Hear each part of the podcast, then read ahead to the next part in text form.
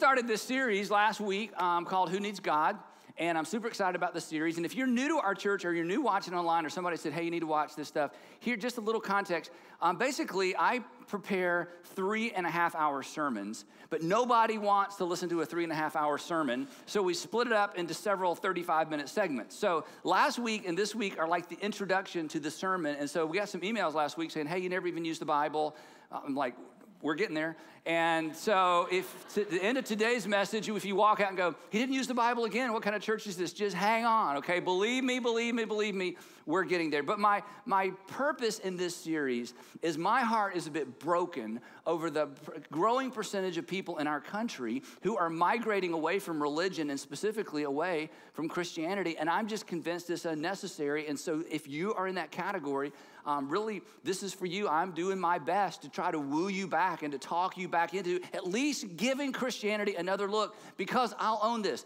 It's people who do what I do, and it's the church's fault that you have found the church and religion and Christianity in particular so unappealing. So today, I just want to continue that conversation.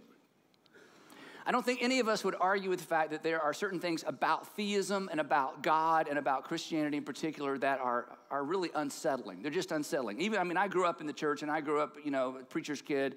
You know, I've always been a Christian. But there are things about Christianity that are, that are just unsettling. And, and so consequently, sometimes we, we have doubts. On the other hand, it's, there's, there's something about a godless universe where everything is reduced to the laws of physics, chemistry, and biology. For many of us, that's unsettling as well. And so, a lot of us, in fact, more and more people in this country would say, you know what, to be honest, I kind of feel stuck in the middle. I kind of feel stuck in the middle. When it comes to religion and when it comes to Christianity in particular, when it comes to theism, I have doubts. But when I think about stepping over into the world of atheism, um, that's not appealing either. In fact, that kind of leaves me with a, a, nagging sense of despair. And so I'm caught in the middle. Do I want to opt for despair? There's no purpose. And, you know, all there is is life under the sun, as Solomon says. You know, this book, life is bookended by birth and death, and that's it. And I can try to mine some purpose out of that and kind of pretend that, you know, something matters. But to be honest, I don't know. I, that just feels like despair. But over here, it just feels like doubt. And I just feel stuck in the middle. And maybe you're in that category. And if so, it's a growing percentage of our population. So that's the group that I would like to talk to specifically. Those of you who would say, you know what, I have lost faith. I don't remember when it happened. It wasn't like Thursday at three o'clock, or, you know, I just have lost my faith. I'm having doubts. I'm not sure I can maintain this. I'm pretending I'm still watching. I'm, you might even still be showing up at church, you know, bringing your kids so your kids can get a good dose of religion, keep them out of trouble. But, you know, you're not sure you believe this anymore. Well, the first, the good news is this if you're losing faith in God, you should not be embarrassed. This has been happening since the hist- beginning of the history of the world. Humanity has been disbelieving in gods since the beginning. Once upon a time, the most sophisticated civilization in the world worshiped the sun. Some centuries later, the most sophisticated um, civilization in the world worshiped uh, Zeus. And then the Roman Empire, they worshiped Jupiter. And now there aren't many people who worship the sun. They gave up on that God. There aren't many people who worship Mars or Jupiter. They gave up on that God. There's still a few people, but not many people who worship Zeus. They gave up on that God. So people quit believing in a God or gods all the time. In fact, Richard Dawkins sums it up well. He says, he writes this. He says, We are all atheists about most, this is such a cool statement. We are all atheists about most of the gods that humanity has ever believed in. Some of us just go one God further. The atheists to say we're going to get rid of all the gods. Here's something interesting. The early Christians, first century Christians, were considered atheists by their culture. Why? Because they did not believe in the Roman gods. They didn't believe in the Roman pantheon of gods. They didn't believe in Jupiter. They didn't worship Mars. And so the culture, and even the barbarian cultures, they considered the Christians atheists because they no longer worshiped the gods. They didn't embrace the deified Caesars, so they were considered atheists. But the message of the Christians to the pagans was this you've got the wrong God. You've got the wrong God. We're not atheists. We believe in a God. We just believe in a different God, and we think you pagans have the wrong God. So that I believe that tension persists today, and I think it's one of the reasons, perhaps you, if I could be so bold, that perhaps you have stepped back from religion or stepped away from religion. And the reason I say that, and the reason I believe that, is all the stories of deconversion that I've read, that I've heard, that people have talked to me about, that are podcasts. Every time I've read entire books on people who wrote an entire book around deconverting from Christianity, and, and lots of other religions, specifically Christianity. And as I read those stories of deconversion, here's the thing. I've never heard, and I'm sure there is one, but I just haven't heard one yet. I've never heard a story of deconversion from Christianity that had anything to do with Christianity. I, I, mean, there are lots of reasons for walking away or stepping away from God, but when I hear these stories, it breaks my heart because I, I sort of want to say, wait a minute, who, who told you that's what God was like? Where, where, did you get that picture? Maybe, maybe, maybe. I know this is kind of arrogant, maybe a little bold, but maybe, maybe, maybe you have the wrong God. So, deconverting from Christianity, there's, there's two or three versions of this. Maybe this is your version. Grew up in a religious environment, maybe not even Christianity, but just religion in general. Grew up in a religious environment, experienced some sort of childhood conversion, and then you transition to an irreligious environment like college, or your family moved, or you changed friends, but suddenly you're in an irreligious environment and you liked it a lot. In fact, you liked it better. And then you began asking, you began, began asking adult questions about your childhood faith. And in response, you received faith based answers, faith based answers to your fact based questions. And as one author wrote toward the end of his book, he, he just said this He said, One day it dawned on me, I didn't believe anymore. Now, this is a this is such an important statement. Here's why. Because belief is such a strange thing. We're going to talk about this in a few weeks. You either believe or you don't. You just do or you don't. And if you don't, you can't say, "Well, I've changed my mind. I've decided to start believing." It's not that simple, is it? I mean, you can go to church, but that doesn't mean you believe something. You can stop going to church. That doesn't mean you'd quit believing. Belief is such a strange thing, and for some people, maybe for you, you don't know exactly when it happened.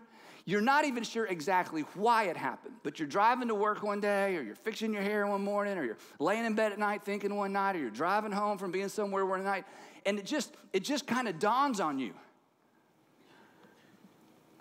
I, don't believe it anymore.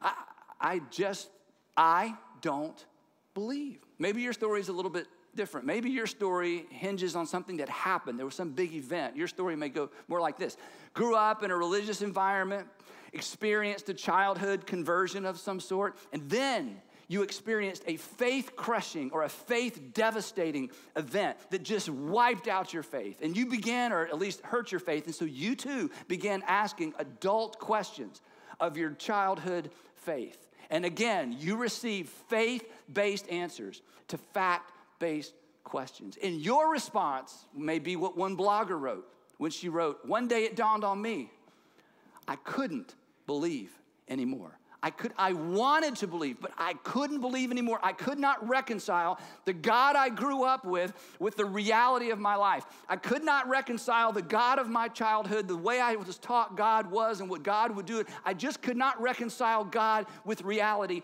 and I could not deny reality, so I couldn't believe anymore.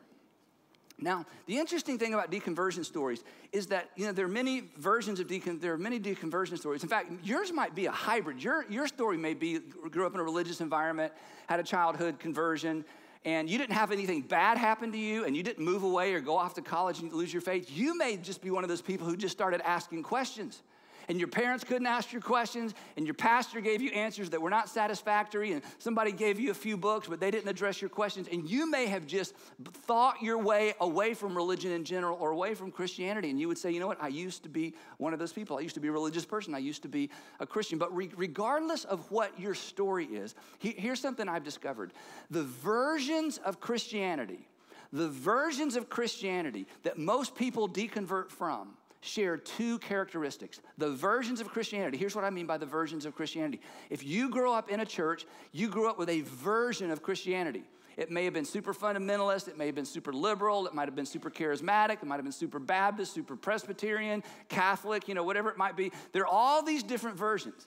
And everybody who deconverts or who steps away from religion or who steps away from Christianity, let's be honest, you step away from a version, the version that you grew up in or the version that you were a part of when you deconverted or when you stepped away from Christianity. And every single version of Christianity that I've ever heard of that people step away from share these two characteristics. A somebody told me so God and a Bible tells me so Jesus. A somebody told me so God. In other words, here's how God was presented. Here's what I was taught God is like. Here's what they said the Bible said about God. And so that was my picture of God. And when I stepped away, that's who I stepped away from. A Bible tells me so, Jesus. Every time I ask a question, they would say, But the Bible says. And I would ask them, But the Bible says, the Bible teaches, the Bible says, the Bible teaches. And it was like, Okay, okay, but what you're telling me does not reconcile with my experience or reality. So, in every version of Christianity where people walk away from Christianity, there's always some version of a Bible told me so God and a Bible, t- uh, uh, uh, somebody told me so God, excuse me, somebody told me so God, and a Bible tells me so Jesus. So, here's what we're gonna do. Today, I'm gonna talk about a somebody told me so God. And then next week will be one of the most disturbing messages you ever hear on a the Bible, a Bible tells me so Jesus. You really don't want to miss next week. So let's start with a somebody told me so God. The person that I think describes this transition or this tension the best. You know, you grow up in church, you grow up in some kind of religious home, and God's presented to you in, in, a certain way. And so you just believe what your parents say, you believe what the priest says, you believe what, you know, your pastor says. I mean, your child. So, you know, here's what God is like. But the person I think that really, really, really gets to the core of the tension is a woman, uh, a writer named Karen Armstrong. I've read about a half a dozen of Karen Armstrong's books. She's a fabulous writer, great thinker. And one of the reasons I like Karen is she's a double nun. Let me tell you what I mean by that. Karen was actually a Roman Catholic nun who deconverted and became a N O N E nun. So she went from nun to nun. Now, no offense, I love Karen Armstrong. She's super smart, way smarter than me, does TED Talks, she's awesome. But she moved away from being a Roman Catholic nun and being and working towards, you know, spending a career in that world to a her own kind of, I think she's religious, but it's kind of a mystical religion. I don't completely understand it. If she were here, she could explain it. But she, from moving from one to the other, she has extraordinary insight about religion, extraordinary insight about Christianity, Islam, Judaism. She's a fabulous writer. And in her book, um, The Case for God, she writes this. This is so powerful. The Case for God, she says, Many of us have been left stranded with an incoherent concept of God. We learned about God at about the same time as we were told about Santa Claus. But while our understanding of the Santa Claus phenomenon evolved and matured, our theology remained somewhat infantile. Not surprisingly, when we attained intellectual maturity, many of us rejected the God we had inherited and denied that He existed. And this may have been your experience. In fact, to some degree, I'll own this, this is all of our experience because most of us were presented with the concept of God when we were very, very young. So, what I want to do for the next few minutes is I want to talk about the gods that we grew up with. The gods that we grew up with that do not exist. The gods that we grew up with that do not exist, and you should not believe in them anymore. The gods that we grew up with that perhaps are the gods or one of the gods that you walked away from and you should have walked away from because that God doesn't exist. But that doesn't mean there isn't a God who exists. So, real quick, our growing up gods. We'll go through this list pretty quick. This first one, uh, we're gonna call bodyguard God. Now, this is not my phrase. I got to be honest. There is a gentleman named Corey Wilkes who was baptized today. Corey Wilkes was baptized today at Buckhead Church. And when I watched Corey's baptism video, he talked about bodyguard God. That's where I got this phrase. I love this. I was going to call it guardrail God. I, I love his better. And in his story, he talked about as a child, he was taught that God takes care of you, and doesn't allow bad things to happen to good people. And then as he got older, some really, really, really bad things happened to some really, really, really good people, and it just undermined his faith. And so for years, he kind of floated around and he's come back. But he talked about when he came back, he struggled with this idea of the bodyguard God because clearly there's no such thing as a bodyguard, a bodyguard God because bad things happen to good people all the time.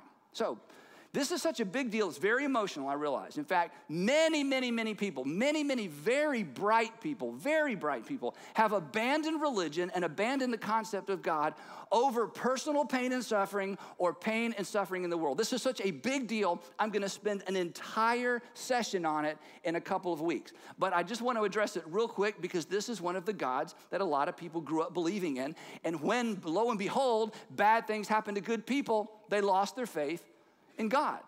Now, this is completely a leftover from childhood. No one has ever made the following argument A good God would not allow bad things to happen to good people. Since bad things never happen to good people, there must be a good God. No one has ever made that, that is not an argument for the existence of God. So, consequently, when we turn around and hold bad things happening to good people up against God and say there must not be a God because bad things happen to good people, the assumption is that somebody told you, or the assumption is somewhere along the way God claimed that He would never allow bad things to happen to good people. This is, this is not an argument for or against God. This is something someone told you. And on the surface, it makes sense. We're going to talk about it in a few weeks. But this is not an argument, this is certainly not a Christian argument for God in the least. In fact, in fact, Christianity, and I don't want to make a case for Christianity, this is just a little sidebar. Christianity actually started with a horrible thing happening to a very good person.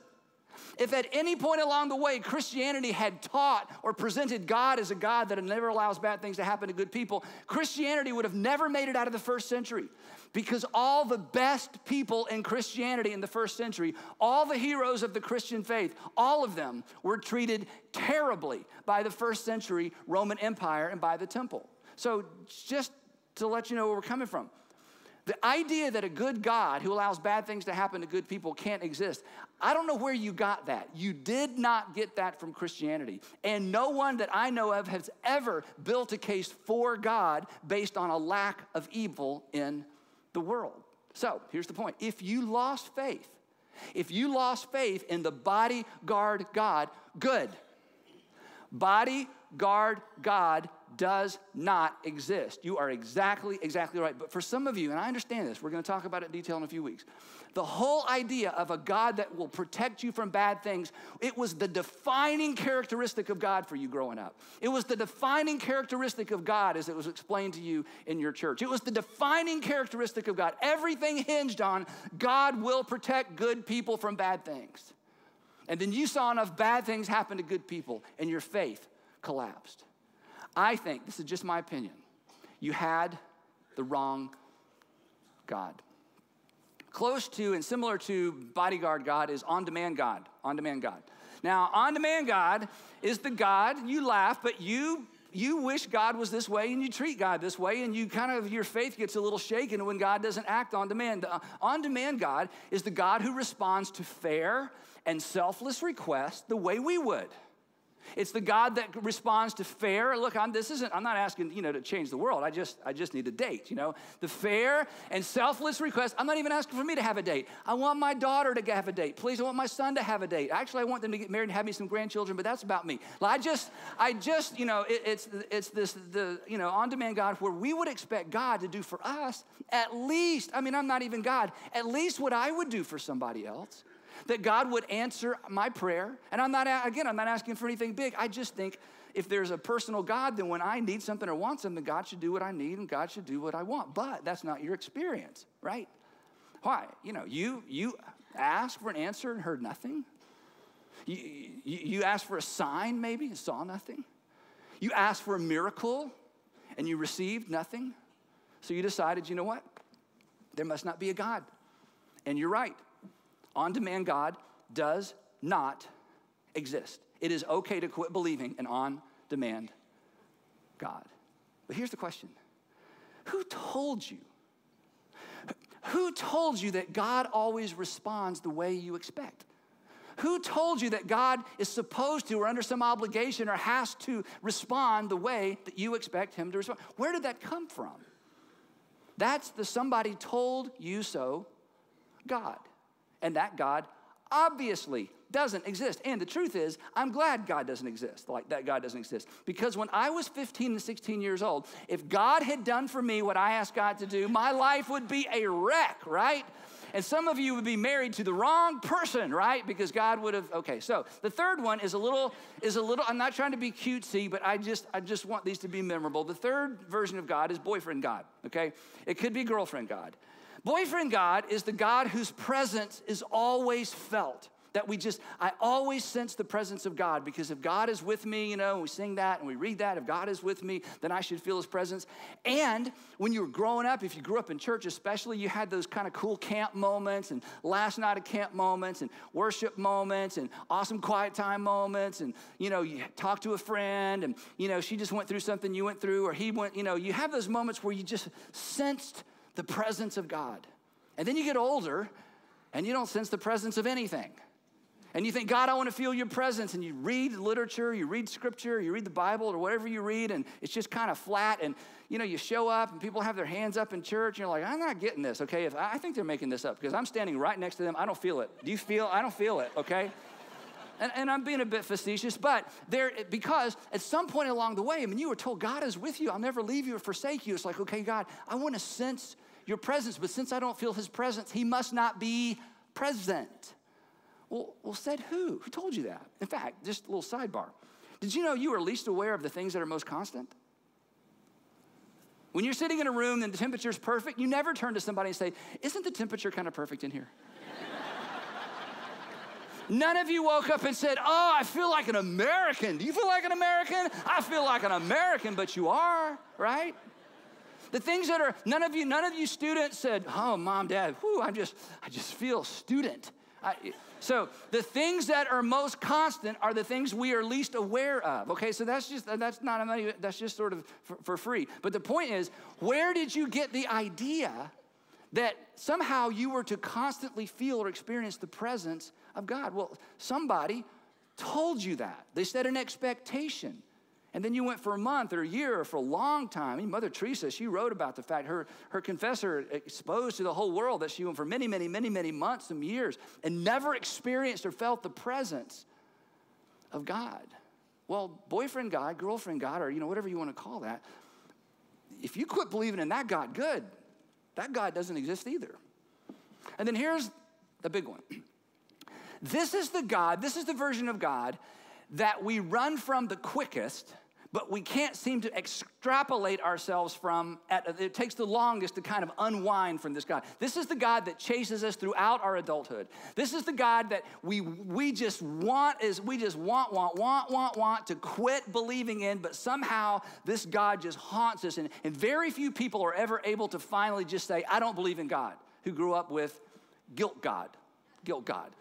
Guilt god controls you through guilt and fear okay if it's enjoyable, the answer is no. if it's sexual, the answer is no, no, no. No, no, no, right? This God loves you, but this God does not like you. This is the God who is love, but when it gets right down to it, he doesn't like you very much.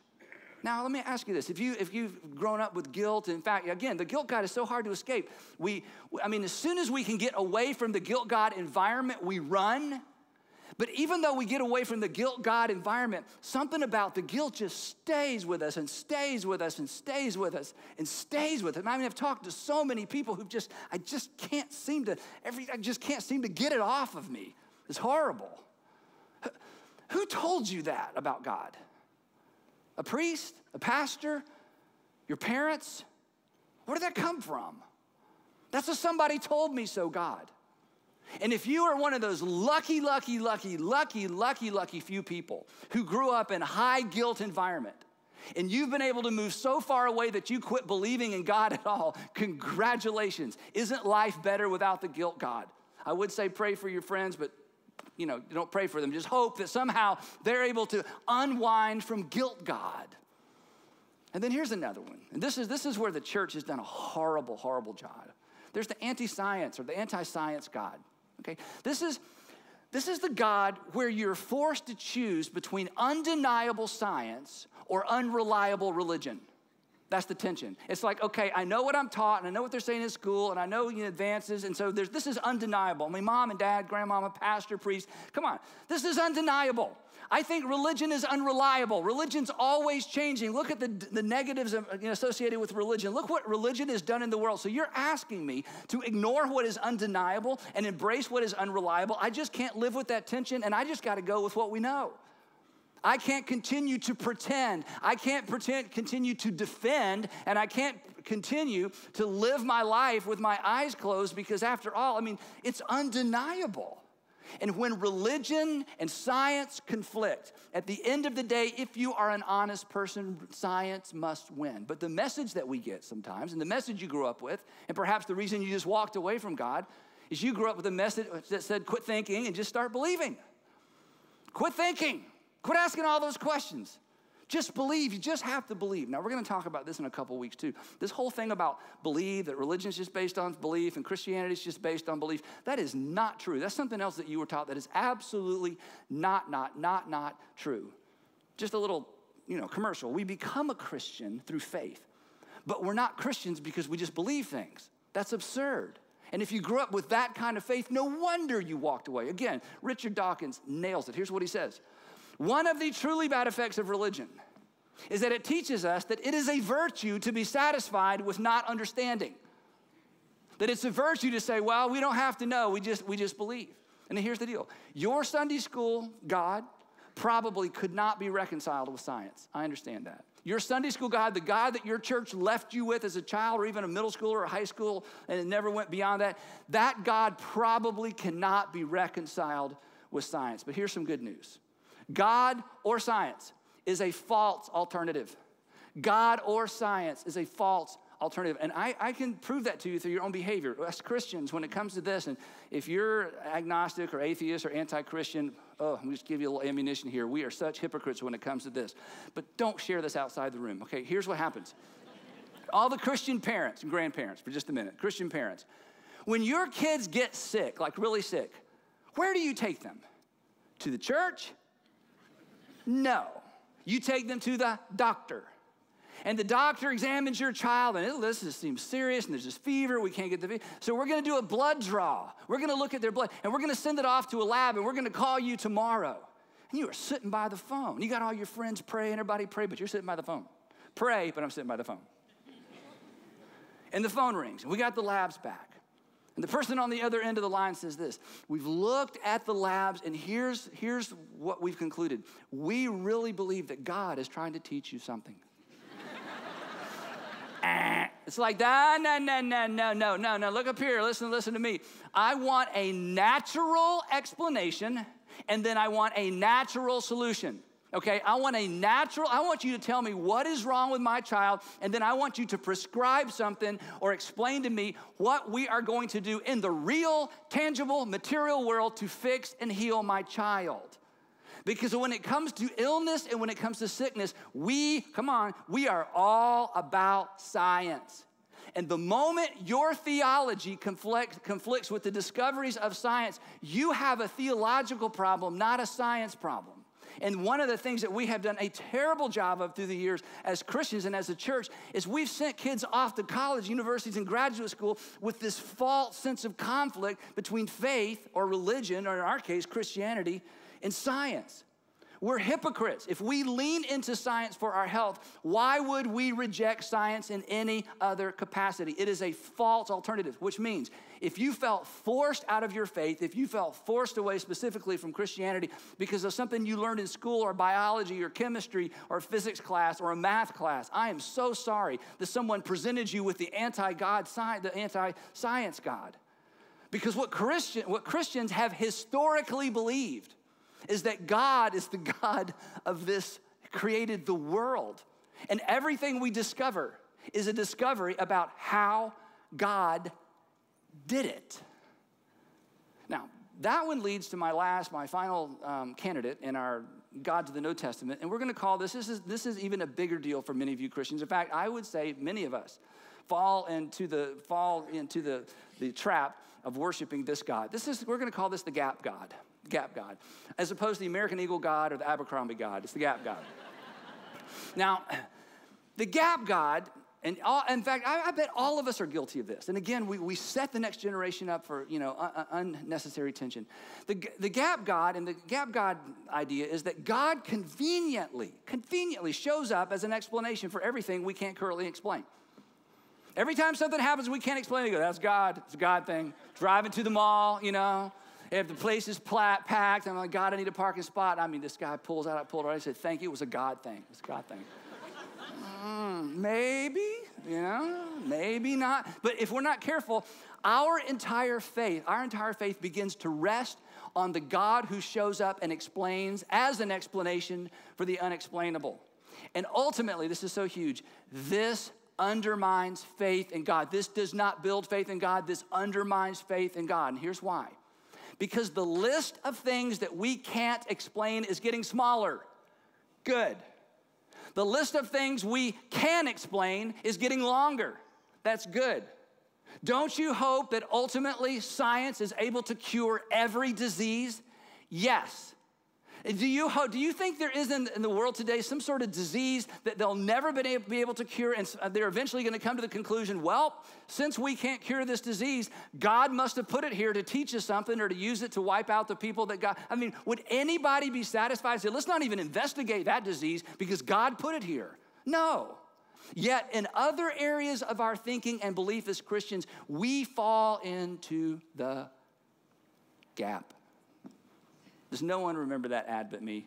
Okay, never mind. We fall into the gap. So, okay, so here's the thing. Don't, don't forget this. And let me just say, if, if you lost faith because the only God you ever presented was, with was the gap God, that's the church's fault. I, I don't blame you for leaving. The gap God doesn't exist. Here's why. Unexplainable today, maybe unexplainable today, maybe explainable tomorrow. So if your faith, if your confidence in God rests on unexplainable things, it is just a matter of time to where your faith goes bye bye because hopefully more and more and more things, especially the important things, will become explainable. Christians have to be careful, and here's why unexplainable. Unexplainable is not evidence for the existence of God.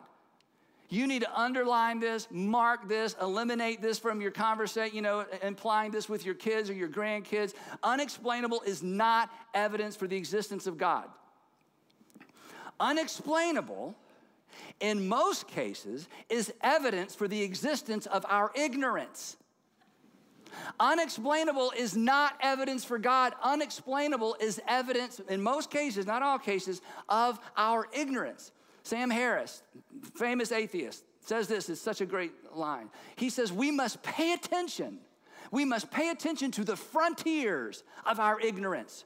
Because on the frontiers of our ignorance is where new things are discovered and found. And here's what I know about everybody listening you are for that when it comes to medicine.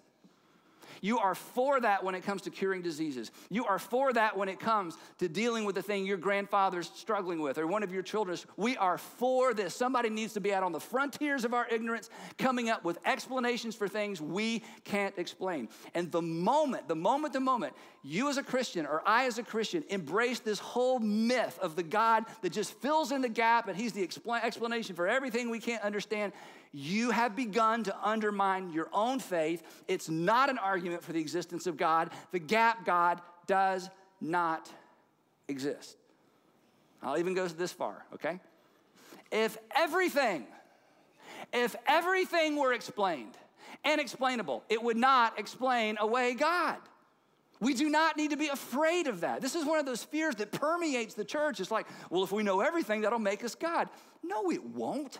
Here's, here's a here's an illustration, and this is this falls apart, so don't you know don't take it to an extreme. But if you were to somehow figure out, and some of you have already figured it out, but this is shows you where I am. If you were to able, if you were able to figure out everything about how your mobile device, your mobile phone, your portable phone, your cell phone, if you were one of those people, you understood how the plastic was formed, how the glass the glass came from, all the electronics, Wi-Fi, you know, cell. If you if you could explain it down, I mean, you could explain it to the nth detail. There was nothing that was mysterious about that thing in your hand.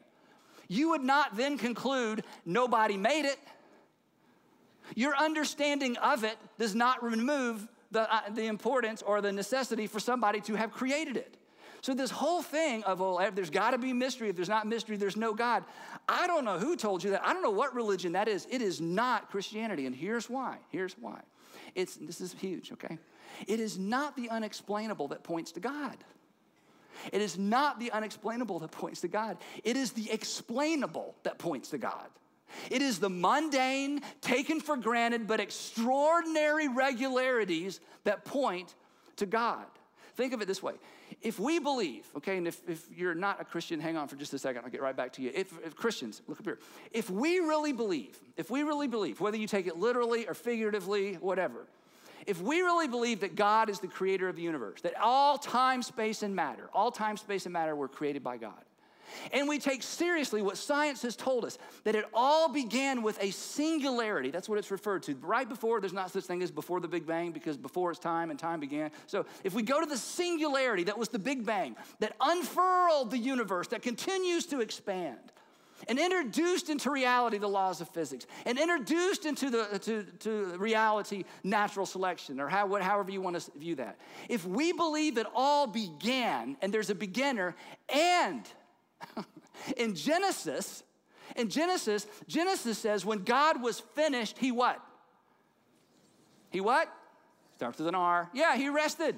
He quit creating. He folded, uh, folded his arms and goes, been there, done that. I got it started off. Boom, look at that. Okay, if you take that literally, figuratively, but if you believe, if you believe that God created all of time, space, and matter and stopped, then what would we expect to find in the universe? A predictable, stable, explainable universe. In fact, this is you need to know this. Christians launched the modern science movement.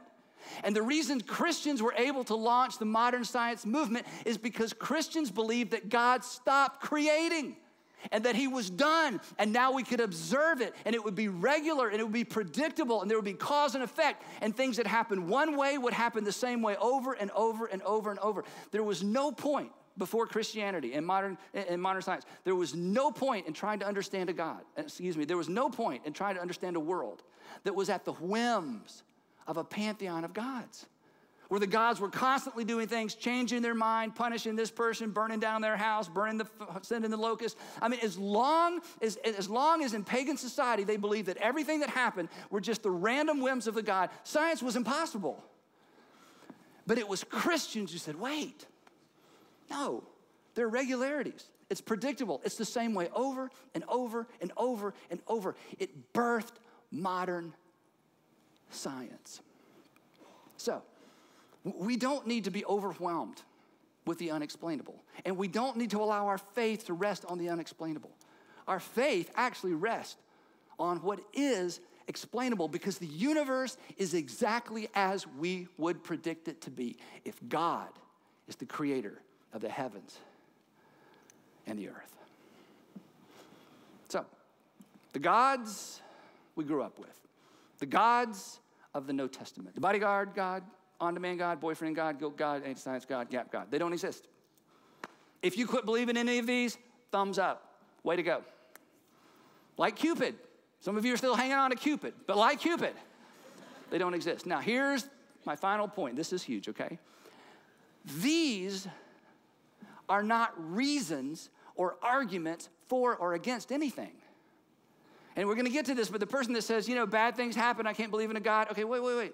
Bad things happen to good people. That's a reality. That's not an argument for anything. It's not even evidence for anything. Other than that, the God who doesn't allow bad things to happen to good people doesn't exist. It's evidence for that, but we don't believe in that God anyway. These, these are not evidence. You know what these are? This is so important. And I know, I know right now some of you are pushing back, what about, what about, what about, and you left out. I know, only get 35 minutes, okay? So just be patient. We're just getting started. Here's what I, here's what I want you to consider as we wrap up. These are not arguments for or against anything. You know what these are? These are just unmet expectations. These are childhood or stem from childhood explanations. In some cases, they are ill informed or uneducated interpretations. And for some of you, you would be quick to agree blatant manipulation. So here's the question Where did your view of the God you struggle to believe in originate? Where did the, your view of the God that you have a hard time believing in originate? Or let me put it this way where did your view of the God you quit believing in originate? Did, did your God ever grow up? Or did you just outgrow your God? Did you carry childhood God into adulthood and it just couldn't withstand the rigors of adulthood? And you just said, well, that God must be the only God. It's the only God I was ever presented with. God must not exist. Did your grown up questions undermine your childhood faith? Where do babies come from? It depends on who is asking. And when a five year old asks, you answer it one way. When a 15 year old asks, you answer it another way. When a lab, when a, somebody in pre med or in graduate school asks, you answer it another way. And you never lie. We accommodate, come on, you know this. We accommodate to a child's capacity. But at some point, mommy's tummy no longer gets the job done. And here's my concern, all right? Some of you, many of you perhaps, and this is the church's fault. I own this. I am not pointing a finger or waving my finger, or I own this. Some of you still have a mommy's tummy God, and you've outgrown that God, but it was the only God you knew. So you just decided, I don't believe. I'm moving on. Now, to be clear, Today was not an argument for the existence of God. That is not my point. My point is simply this I'm suggesting that, suggesting that if you walked away, you may have walked away unnecessarily from a God who never existed anyway. A somebody told me so, God. And nobody, nobody, nobody needs that God.